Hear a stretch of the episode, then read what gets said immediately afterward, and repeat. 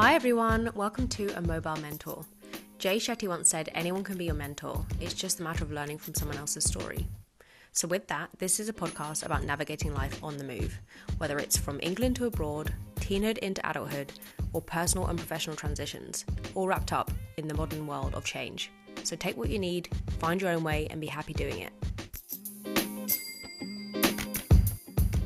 Hello, all. Welcome back to another episode of The Mobile Mentor, and welcome to one that's all about careers and shifting from one place to another. And specifically, here, I want to talk about my experience from moving from architecture into advertising. And um, it's going to be sort of like based around my story, so I'm going to share that up front, but also going to share around four or five things I thought helped me get there after so many sessions of thinking how I got there, analysis, thinking about the landscapes I moved from and to society in that what I learned and how to work the system and some tips and tricks and lived experience. Um, I find that I've got this question quite often when I've showed up to a party or I meet someone new and they're just like, hey, so you undergrad your undergrad was in architecture and now you're in advertising. How did that work? How did you get across? And the short answer to that is there is no easy feat. It was not a linear journey and also a lot of it was unplanned and i ended up there based on finding about finding out about what i didn't like and then eventually finding a place where i liked most things. So this is going to be an overview of that. And if anyone's thinking about changing careers or um, trying to figure out how they move into a new career from having loads of experience in another, or if you're just straight out of university, straight out of studying, straight out of um, high school, um, any educational field, and you don't know even where to start or where to begin to transfer your skills into um, a workplace, then this episode is for you. I hope you find some nuggets of wisdom. And again, hit me up on um, my Instagram at a blanks for any questions. Thanks for listening. But before we begin, I really want to acknowledge in the state of the world, especially right now, before I share my story, that I am a biracial individual, a biracial female. And um, although there were many invisible powers at play and barriers that were in my way during my progression and, um, I guess, story and journey through my, my work experience to present day, I was afforded a lot of opportunities and I was able to. Um, be in spaces that I think many aren't or feel less welcome. So I do want to acknowledge that I feel both that I have to speak from a place of privilege, but also um, being a marginalized individual. So please take my story with that wrapper. It actually feels nice to be able to talk about something that perhaps isn't so ingrained in the now and isn't so current um, and to be able to reflect on my past self and my past experiences almost feels lighter right now because I'm feeling a lot of the stuff I'm moving through and chatting about is a daily experience. It's almost hard to separate myself from it. So, yes, this is also grants me some grace in sharing some personal stuff with you. Uh, but yeah, so changing careers and my movement from architecture to advertising. It's been a ride, I won't lie. Um, I'm going to start from day one, and by day one, I'm going to be like starting from where I landed in my education space. So, like, obviously, school everyone's trying their different subjects, getting to know themselves, either doesn't take school seriously, doesn't really look ahead too much, or opposite. And they're just like, I know exactly what I want to do. I know this is for me. This is what I'm going to do. And I felt like definitely in the former camp. I didn't really have an idea. I felt like I was a jack of all trades. I definitely knew I was strong in art. I was very creative, very expressive I kind of like dabbled with English. I knew I was kind of good at English, but like the curriculum and how it was taught didn't really gel with me, and I felt like it was very much like a a literary exercise rather than actually how we can apply and use the English language, which I can come back to a bit later, and how why English is relevant for me now. Um, and math. Weirdly, I was really good at mathematics, and um, by weirdly, I mean like not weirdly good. I just I enjoyed solving problems. I enjoyed the challenge. Um, and although it was painful, it had such a big payoff because I didn't, I think the idea of myself was like this creative, expressive, expressive person. So it kind of broke my idea of myself or shifted that to being like, I'm a person who's good at maths and I like got good grades in it. So I, this is kind of where I landed, acknowledging these things towards the end of my GCSEs, my kind of like secondary school experience before I went to college, which is sixth sixth form. God, I can't even say that, sixth form when you're around 17, 18. So I kind of lent into ch- uh, really channeling that. Like, okay, take expressive versus logical subjects. I did that in my A levels, um, and these are the grades that you get, and um, these determine which university you go to after you like leave those two years of intense study. So I did art, maths, economics, biology, um, and then a digital art course alongside that. Um, and I knew I had to do pretty good in these, regardless of what my next step was. Whether it's like, oh, do I go traveling, take a year out? Do I go on to further study, um, get my bachelor's, or do I go straight into work and see if I can work my way up? None of them felt right. Well, that's a lie. One of them felt right. I knew I had such a big appetite to learn. I knew I wanted to continue my learning journey. Um, and so I was always looking towards university. Whether I acknowledged I really wanted to do that in my soul or not was a different story. Um, and it's a time for a different episode. Like I very much lived in my head, and my head was always like ruled by what was, um, I guess, at the time, just like societal and institutional rules and expectations. But anyway, like I definitely was like, I want to excel and I guess achievement was always at the forefront of my kind of younger experience. So I wanted to continue getting those grades and continue doing stuff that like was really good in terms of my expectation of myself and also the societal expectation of things. So that's why I leaned into choosing architecture as an undergraduate course. And I it's really hard to make a decision on what you what would fit you at that time. Um, and by you, I mean me. But I think generally, like speaking to my peers and people of my age group now, like how do you really know if you're like something? In theory, you might be like, yeah, two plus two equals four. Like I'm good at this, I'm good at that. Therefore, I'm probably going to be good at this subject, which is um, a marriage of both of those.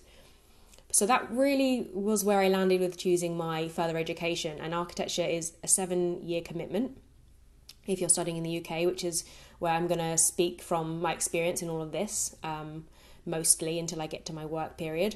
And um, but the first part is three years if you do your bachelor of architecture in university. So that cool. I'll give architecture a go. Um, I definitely was like, there's there's definitely like a lucrative element to it, and I I think I heard that from like a like a parental comment, and I was like, oh okay, well it's got that backing, which also kind of boosted my want to do it, like making parents proud and like leaning into something that they'd like get behind kind of thing. And also the world was like those fields like architecture, law, doc- being a doctor, um, medicine, etc. were all like the ones that were more commended because I felt almost like I couldn't or I was too scared to or I didn't have enough awareness of how to create myself in the more kind of art space and the looser tra- trajectory ahead if I was to go in that direction. I felt like I was almost at that time when I was deciding 16, 17, 18 years of age, felt like I needed to go into something that would like pay off and that would be like, okay, this is set. Now you're going to earn X number of pounds a year. You've got um, a path set ahead of you. Um, you're done. Like good work. The world thinks you're shining, and there you go. So that was where I was thinking at that time. So it was a year into my university experience, and I was like, not going to lie, I don't really like it. and then obviously I'd signed up to three years of taking out a student loan, moving up to Nottingham, which is about three and a half hours, four hours drive from my hometown in Brighton. Um, moved there alone, like most people did when they went to university in England after they did their college years. And then was like, I don't really like it. And this was where I felt a bit confused and I felt a bit like, should I just stick it out? I've got another two years um, and then I can kind of decide what I want to do from there. But what I landed on was like, it didn't light me up. I felt really heavy. I felt really uninspired by like what I was doing. Um, I definitely felt like the experience leaned more into logic and mechanics, and I definitely wanted to be more fluidly creative. And I'm quite like undulating as a person. I'm very expressive. Um, I'm quite a big thinker. Um, so they obviously paid into the part of the process of being an architect because you have to come up with the ideas and and stuff. But then it got really kind of technical and got really. Um, I just felt like I wasn't being stimulated in the ways I wanted to, although albeit it was a great course and it had like a diverse range of skill sets um, that I acquired. So, for example, architecture, my architecture training provided me with like graphic design skills because I had to like put together presentations as well as presentation like speaking skills. So I was able to present to like a, a group of peers or my leaders or like my tutors. Um, I had to be good at like problem solving, which is kind of where the maths thinking and, and alignment came in. Um, you got kind of a brief or a scenario like you're, you're creating a building in a space that real people have to use like how are you solving this problem in a creative way but also put your stamp on it which was where my like expressive nature could feed into that. Um, and then alongside that it was collaborative work because you are in a group you know not just building a group like a building or a re- resolution alone. Very much requires different minds to make sure that everything is thought of. So i love that way of working. I loved collaboration and then it got to the more technical side of things where you had to draw up drawings, you had to have a really p- perfectionist way of finishing, you had to really like love the end details. And this is where like I am not, that's not in my strengths. Like I'm definitely much like a start of the process person rather than like getting to the nitty gritty perfectionist person. Like, and I totally, totally appreciate people who are, but um, the kind of the training of an architect is to be good at all of it and to be really thorough and engaged in all of it. And I knew I wasn't in that like 50 60% half of that that course and that um that requirement of me to be an architect so I decided to stick at it and then change my third year, like final, to be more study based and more um, research paper based. So I did architecture studies um, as my BA rather than just the architecture kind of normal course, which is very design and mechanics um, and kind of more planning heavy. So that kind of mitigated some of that hatred towards it. I hate to use that word because I don't hate anything, but like I just definitely didn't like it, and I ended up resenting my time there. But then the third year like lightened up because I could really lean into the thinking side of it and like re- resolving problems through social studies, like excuse me, jeez, and um, write a lot. Um, so that's where my kind of writing research skills were fortified in my third year of my undergrad. But during those three years of my undergrad, or four years because I had to extend, um, I decided to upskill and try my hand at things that related to creativity and like possible future careers, such as um, you know taking on photography and being like a resident photographer at sports games and uni matches, um, and that they were published in the uni magazine. And then I found out we had a uni magazine, so I applied to be the design editor, which meant I would like design and curate the whole magazine monthly. So I did that for a few months I started to get more. Um, I, I, wanted to really get versed in how where creativity could take me in terms of a, a career, and then during that, I also interned at two quite high profile London magazines during my summers, where I went down to London. I had like placements, um, and I could really understand how like editorial writing could kind of be be used, and how my my proficiency in writing, let's say, could be used in a business sense. So what what do what do um, the public want to read? What's like hot topic right now? What is going to make sales? What is an engaging piece of writing? Like what is working with an art art director and editor? How does that all feel in like the magazine world?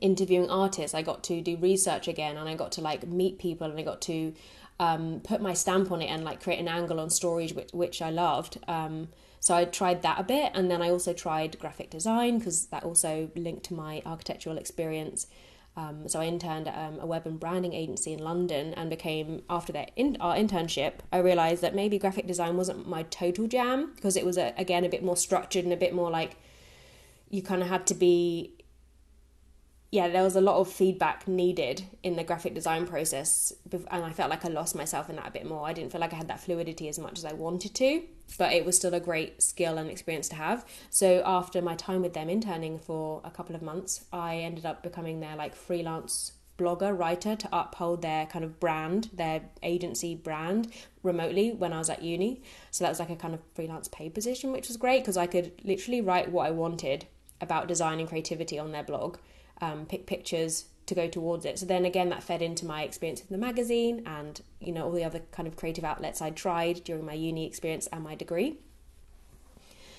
So yeah, um, that was a really good time, like learning what I liked, what I didn't like, analyzing after each experience, um, and what I kind of came to after those few years at uni was like they were a lot more where I wanted to be. They were more fun, they were more glamorous, they were more fluid in how I could use my creativity and I could kind of like output more in a short amount of time. Whereas in contrast to architecture, some projects are years in the making and then the final payoff doesn't come for a long time. And I kind of really craved a bit more of that fast pacedness.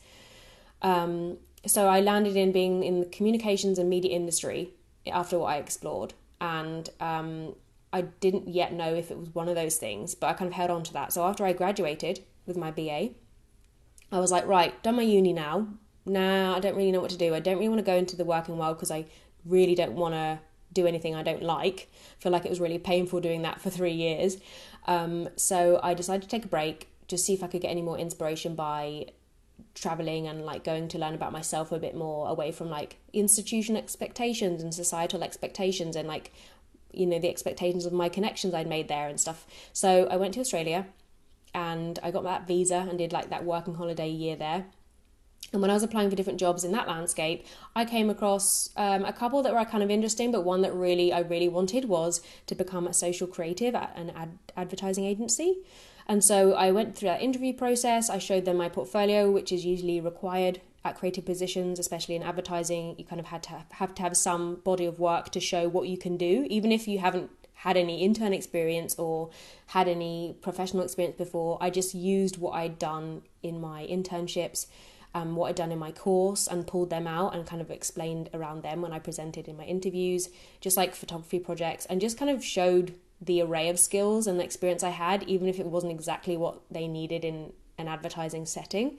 So that kind of got me to where I was, um, and I loved it. Being that's my first official job in a place paid with like feeling like an adult when I was in Australia in 2015.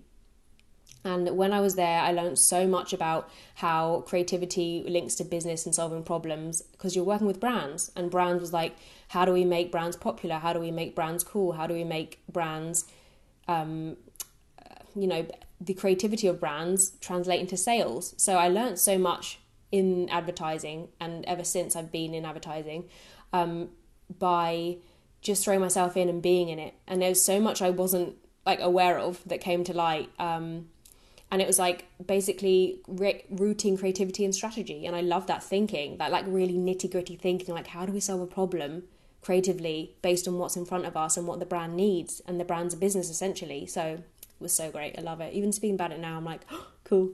Um, still lights me up. So therefore i found that advertising almost bridged everything i was looking for. Like that um, creativity the fluidity the collaboration the learning um, and i could kind of put ideas ideas out there and and if they're wrong or they not they don't hit the mark you come up with more. It's like this endless process and you can always get better. And there's that you put the work out and then suddenly you can be on another project at the same time doing something completely different. So there's constant projects going on and then they're out in the world and then you can start something new. So i was constantly stimulated by this environment as opposed to being in um, architecture where i felt was a more of a slow burner which is so fine. I just knew it didn't work for me. Um, so yeah in essence i found that um, advertising so far has been where I've landed for the last five years and growing. Um, I've always kind of had this moral tension in myself like, is it right for me to be in advertising? Because I feel like there was so much attached. It had it sort of has a bad rap in the fact that it like dictates how people feel, and that's often like people feel crap about themselves, and advertising is the culprit of it. Um, but at the same time, after a few years, I realized if I'm not in it, then if someone like me who doesn't think like that or if i'm not like someone like me who isn't aware of like the bigger picture how is it going to change? So i feel like super grateful and super fortunate enough to be in the brand world and, and like being the brain and, and ideas person behind what brands put out there so that like we can be aware of the messaging and, and the stories we're putting out. So for me like now i've kind of arrived at advertising is a place where I can really live out my intention and my purpose, which is like really promoting that kind of self acceptance and the fun and the sort of empowerment of people rather than like, this is where you're falling short, so you need to buy this or have this. And yes, obviously, different brands do have different problems to be solved, and that might come up, and that has come up in my former young years of advertising. But that's kind of how I've learned to be a more mature mind in the ad world right now, because I had to go through those and do those sorts of projects to find where I want to be in the workplace, in my career space, but also my personal like purpose behind it all.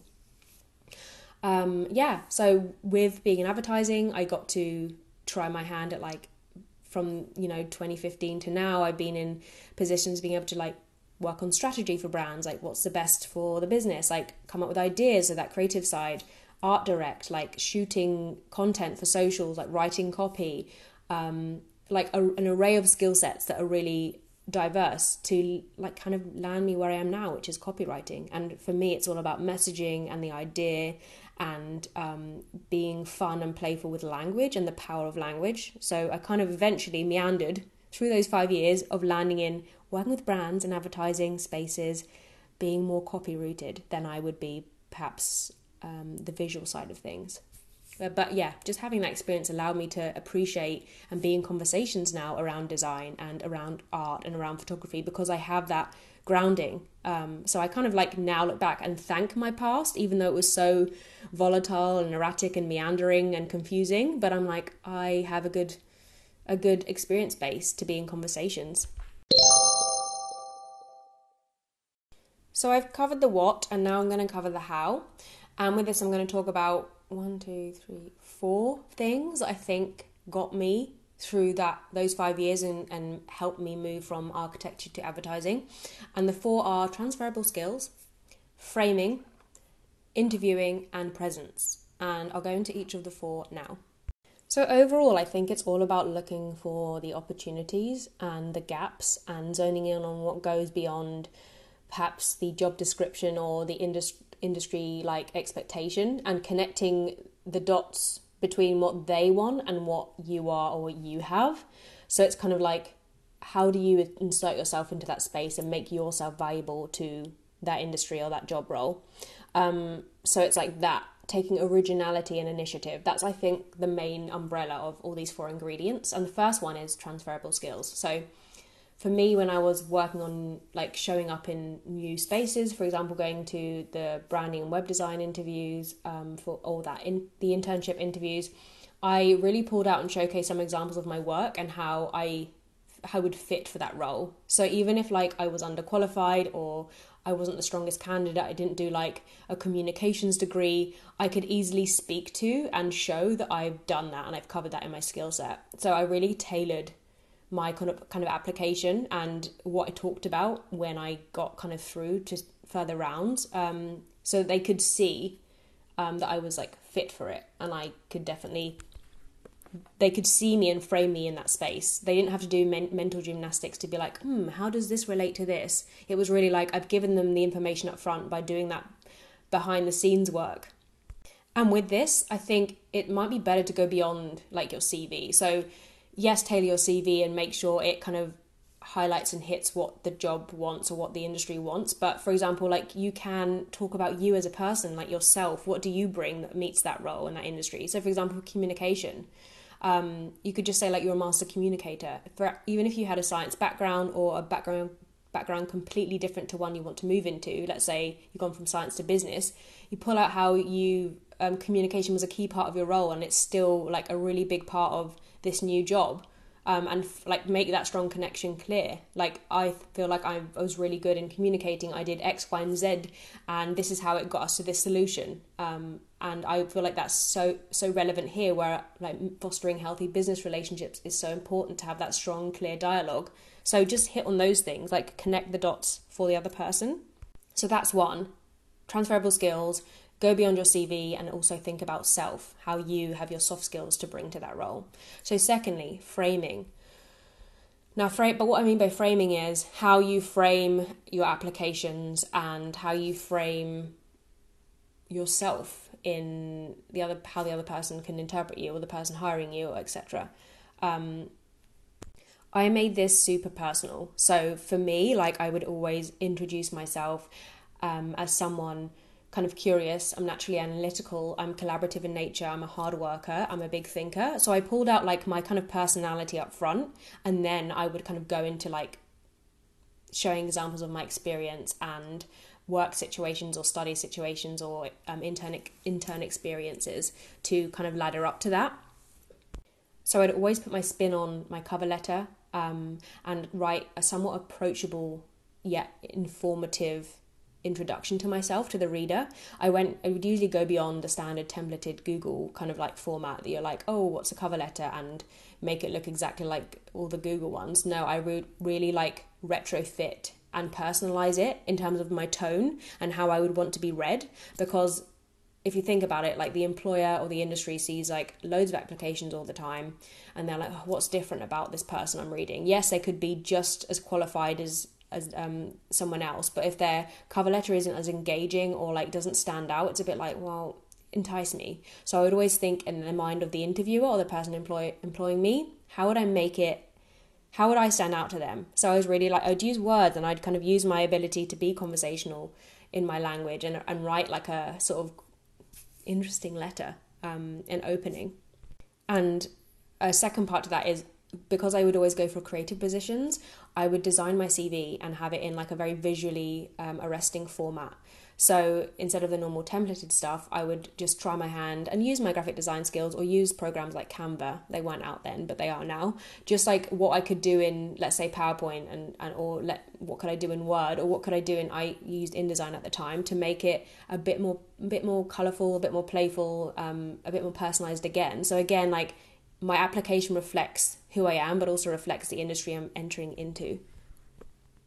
Also, just want to note here don't be afraid to note hobby stuff, like at all. I don't think it's all about just selecting professional, registered experience, things that you think employers might want. How I also found I was received was when I talked about, like, um, I just put some sort of like life drawing things or drawing stuff in my sort of online portfolio, or um, I would like speak about that in my you know interview if I got there about other things that made me me. Because I think the more well-rounded person and the more well-rounded you are is the the one they I'm going to speak for them. But I found that it, it helped me get through the door just going beyond what um you know institutions want with this, don't forget to consider your background, your heritage, your story, um, the experiences you grew up with, um, perhaps your ability to travel or to speak multiple languages. Like these are all make you valuable in more than just the academic or institutional lens.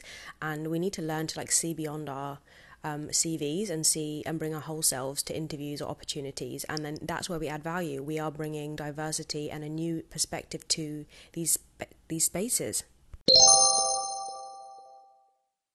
So, talking of rounds, my third thing is interviewing and speaking. And by what I mean by interviewing is like getting really good at interviewing. And I know it's not a a well loved thing. Interviews aren't ama- amazing. Not many people love it. I might say that now I do really like interviews, and I've learnt to become really confident in interviewing and really shine my character through beyond the nerves. Um, it's not like that for everyone, and it definitely takes time. It's taken me years of meandering different jobs, internships, like courses to be able to like show up now and feel like I like interviews because I can. I feel like I can naturally do it, but I have such empathy for people who are going out there who feel more nervous, more shy, more in, introverted. Don't worry, it takes time. But what I can share with you now are sort of like how I came to land in this kind of opinion of interviewing. But I also think for me, perhaps if my applications weren't as strong, um, or I didn't have many of the like, I guess quote unquote like on paper skills like a job or a profession might need based on my different educational background i found that my interview helped my my progress forward into entering new industries. Um, i found i came across quite well because i kind of learnt to be very personable and very um, talkative and very um, like versed in interviews. And these are the things that helps me kind of succeed at them or feel like I did well at them, at least in my opinion. Um, this quote, people are just people, they shouldn't make you nervous, is from a Regina Spektor song, and she's a, a singer. But I remember, like, that comes up in my head all the time when I'm nervous about going to new gatherings, new meetings, new interviews, new networking events. Like, people are literally just people, just like me. So, if you think about it, we're all concerned about what other people might think or how we're coming across, but they're in their head thinking exactly the same. So, like, if, as long as you can acknowledge that everyone has insecurities and we're all in our own heads, it kind of helps you level the playing field a bit. So, you're like, they're not perfect and 100%. I'm neither am I. So, we're both just humans with all our like fragilities and all our greatness at once in the same room. So, try and kind of keep that in mind when you kind of go to these things. Secondly, see it as a conversation. Like it's not about you trying to prove yourself to them. I mean, it is in some aspects, but it's also an opportunity to find out how you fit into that industry, you fit into that workplace, you fit into that culture. How do you feel when you're there? Like, what can you get, what information and signs can you pick up from that meeting to help you realize, is this right for me? Is it not? Like, it's definitely an opportunity and it's a two way exchange um, on mutual things to gain. Um, I never really realized that until later on in the game. After I was like, interviewing is all about just impressing people, and I feel like I had to put on my best, most polished self, and I felt I had to subdue myself or be super polite or super um, perfect to be considered. But after like so many, I was like, actually, I'm me and they're them. And if there isn't a fit, I shouldn't be trying to mold to what they want or what they need. Like, it's not about that. It's like balance. Again, it goes back to the level of the playing field. It's not proving yourself, it's a two way exchange. But I would also like to caveat here that that takes time to realize because in my younger days, especially when I was coming fresh out of uni, it's like I do need them more than they, they need me, likely. Like I'm fresh to the game, I need this work experience to move on and progress my career. Um, and I totally am with you through anyone thinking like that. Um, and I have empathy for you, but I would love to just offer and invite you to think about like later on but still hold on to your self-worth throughout these interviews and still realize like what you can bring to the table and how diverse you are as a person. And it's not just about again like i said your educational and institutional experience and the stuff on paper. It's like you are your whole self. What other things do you bring? Like are you really good at understanding what other people want without them saying it? Are you really good at um, on the side like you're really good at I don't know, like helping your mum with the tech stuff, and you're always a person people call to like uh, solve a problem or like know what needs to be done in the house or fix something. Like, what makes you you that you can bring to to like the interview and to like help you remind you of your self worth beyond what like they might want from you. I think always keep that in mind, and that might help you realize like it's not just about them trying to find the best person and you thinking you're not living up to that. Like you are always best for someone and some opportunity and some industry and some role. So hope that helps you. and so my last one is presence. And by presence I mean sort of like faking it until you make it. I mean, I hate to use this term, but at the same time I agree with it, but I don't 100% agree with it. For me, it's more like fake it slash bolster up your confidence and your presence until you make it. So you want to be present and you want to be in the room so you get the respect of the interviewer or get the respect of the person who can connect you to someone or the respect of the person you've just networked with. Um, so kind of like be present like be memorable. And i'm going to go into a few things that can help you do that now. So here i want to say like it might be best try to get out of your head for a minute, even though it's super hard if you're a nervous person. But like, really just be with the person who's either interviewing you or you want to impress, let's say. Um, so smile, be engaged, genuinely listen to what they're saying, display behavior that communicates that. So, aka, make the eye contact, don't look away too much, um, don't fiddle with things if you can avoid it. I know it's harder, it's easier said than done open body language um, as if you're like engaged fully and like they're the only one in the room like really make them like make it known that you're listening and you're seeing and you're hearing and you're absorbing. Second to that wear something that makes you feel comfortable so you can act it um, I'm kind of talking in an interview setting, but it really can be in any any place you want to make a, a, good impression and get forward in something. And then another is wear something that makes you stand out, or might be a point to notice, or might be a point of conversation, because that again adds to memorability. So like, as long as you feel good in it, it will help you act that way, and it will help you like really step into being present. So you're not thinking about all the other things that's going through your mind in that moment. And then my biggest one in being present is ask questions. Like intentionally open questions that you genuinely want to know about, not just questions for the sake of it. For example, like, oh, uh, what time do you finish work? Or like, you know, what time's lunch? Do you have to wear a uniform? Like being, I think being inquisitive shows interest and again, a real, like a deeper engagement because you're, it shows that you want to try and find out what is, how your life could look there um, or what your experience could be like there. So, for example, what do you actually want to know? Do you want to know like how, what are the men and fem- what the ratio between men and women in the room at any one time? What initiatives have been set up to um, foster development? Um, who are the leaders? What do they look like? Do they represent me? Do I f- see myself like working up towards um, working with them at all? You know, like what are these things that will help you understand how your life would look there, but then also allows the person opposite you being like, huh, they really thought about these things. They're really like into this. They definitely want this. And it shows that like excitement for whatever it is you're going for. and maybe even which one I, I ask a lot is how do you like working there? Like, how do you like being in this industry? Tell me about your experience because then it puts a spotlight on the other person to be like, okay, I have to pull from personal experience. And then they might get a bit real with you, a bit vulnerable. And then you can kind of pick up some extra signals that's beyond just like them trying to sell you the job, the, the industry, the position. You're kind of like, huh, that's their experience. They're speaking from in their heart, I think. If they're if they're willing to give that information up, mm, the responses differ, but it's always worth a test. And I would like to add that with that, um, ask any questions that do come to mind. Um, I know many of us and many people, and I am speaking from experience too. I used to get caught up in like, oh, if I ask questions, it it makes me look stupid. It makes me not look intelligent. It makes me look like I haven't grasped it, or I'm not as good as the person who asks zero questions and just gets everything right. I think we're taught this in school, like to be scared of like asking questions because we don't want to look shameful or stupid but actually the more i've removed myself from that idea and that institutional like experience the more i'm like okay asking questions for me just like acknowledging that my brain doesn't work like that other person's brain and that's okay. Everyone's brains are different. They gather and process information differently.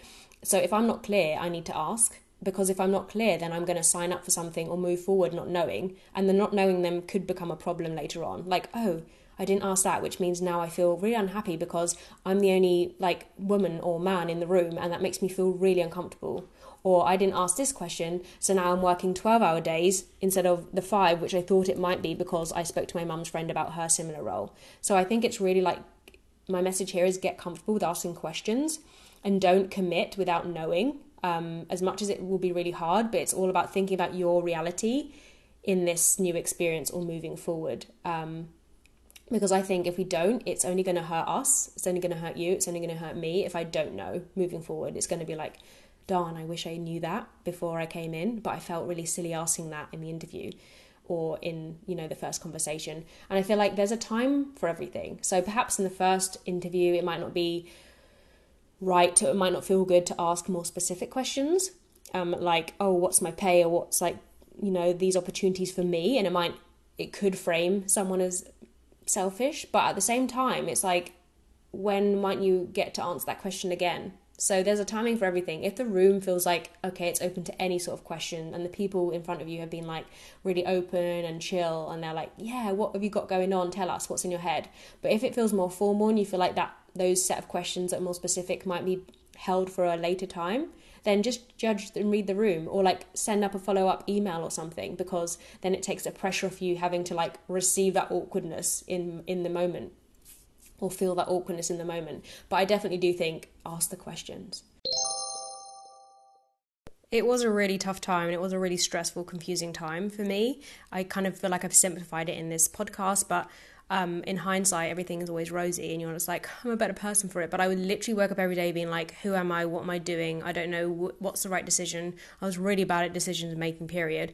Um, and like I said at the beginning, I very much followed my head, and like was that was fed by a lot of like you know external forces. So I think during my career, I learned to detach from like what was lucrative, what was popular, what was easy, what was um, expected of me to being like, what do I really want to do? What is inside? And that's that soul piece. What does my soul acknowledge? Um, and I think it was a, a, journey of learning to listen to myself as well um, as an undercurrent and taking time to learn about what I love doing in my spare time. And I like wrote poetry and I journaled and I would like come up with songs and like in my younger years I would create magazines and stuff. So I put all these pieces together to help me like move forward as I was trying and tri- trialing and erroring through my kind of internships and my business experience. And what I did notice through all of those experiences was that for me it's about like having a conversation and I what, what I really love is that here I'm able to have a conversation with many people who listen. In my work through brands and advertising, I'm able to have a conversation with the masses and say something. Um, and I get a dialogue back now in the 21st century because of the digital um, means we have. Um, and then just kind of solving problems in order to meet what people need or what they want or to like help elevate their lives. And I think that was from uh, like that's my dot connection from um, architecture to advertising, if there is any. So I want to end on a motto or a final thought or piece of encouragement here um, that might help you forward even more. And I'm going to take this, I think, into my drive forward if I ever change jobs, but especially in my current workplace and in my current situation, just to help me like stand for what I want, ask for what I want, and believe in myself. uh, the quote is this If a white male will apply for it or go for it or ask for it or show up for a position he's heavily underqualified, then so can I. Um, white males, as many of us might know already, are the most privileged members of society with the fewest barriers against because they have no marginalization. So I want to use his energy, uh, his um, whoever he is, and push this confidence into my presence, into my application, into what I have to offer. Um, and I w- want to reference here a study from 2019. The the title is New Report: Women apply to fewer jobs than men, but are more likely to get hired and a piece, an extract from that is when applying for a job, women feel they need to meet 100% of the criteria, while men usually apply after meeting about 60%.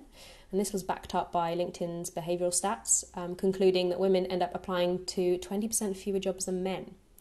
So I feel like because I can speak as a woman of color, I definitely have over the years like felt like I couldn't apply for something and I wasn't there yet. They wouldn't see me, or I can't ask for that amount of money, or um, yeah, just disbelieving in myself. Yes, there are barriers against me, but like how I want to move forward is like if I want to ask for that pay rise or if I want to go for that job, I'm going to do it because a white male would. Like I'm taking the energy even if, you know, st- even if like the powers are against me, the most I can do is do my best and like exude that. So I hope you can take that forward into your um, your movements and this is no disrespect to white males, like good on you for having that courage. Um, I'm just going to try and meet that.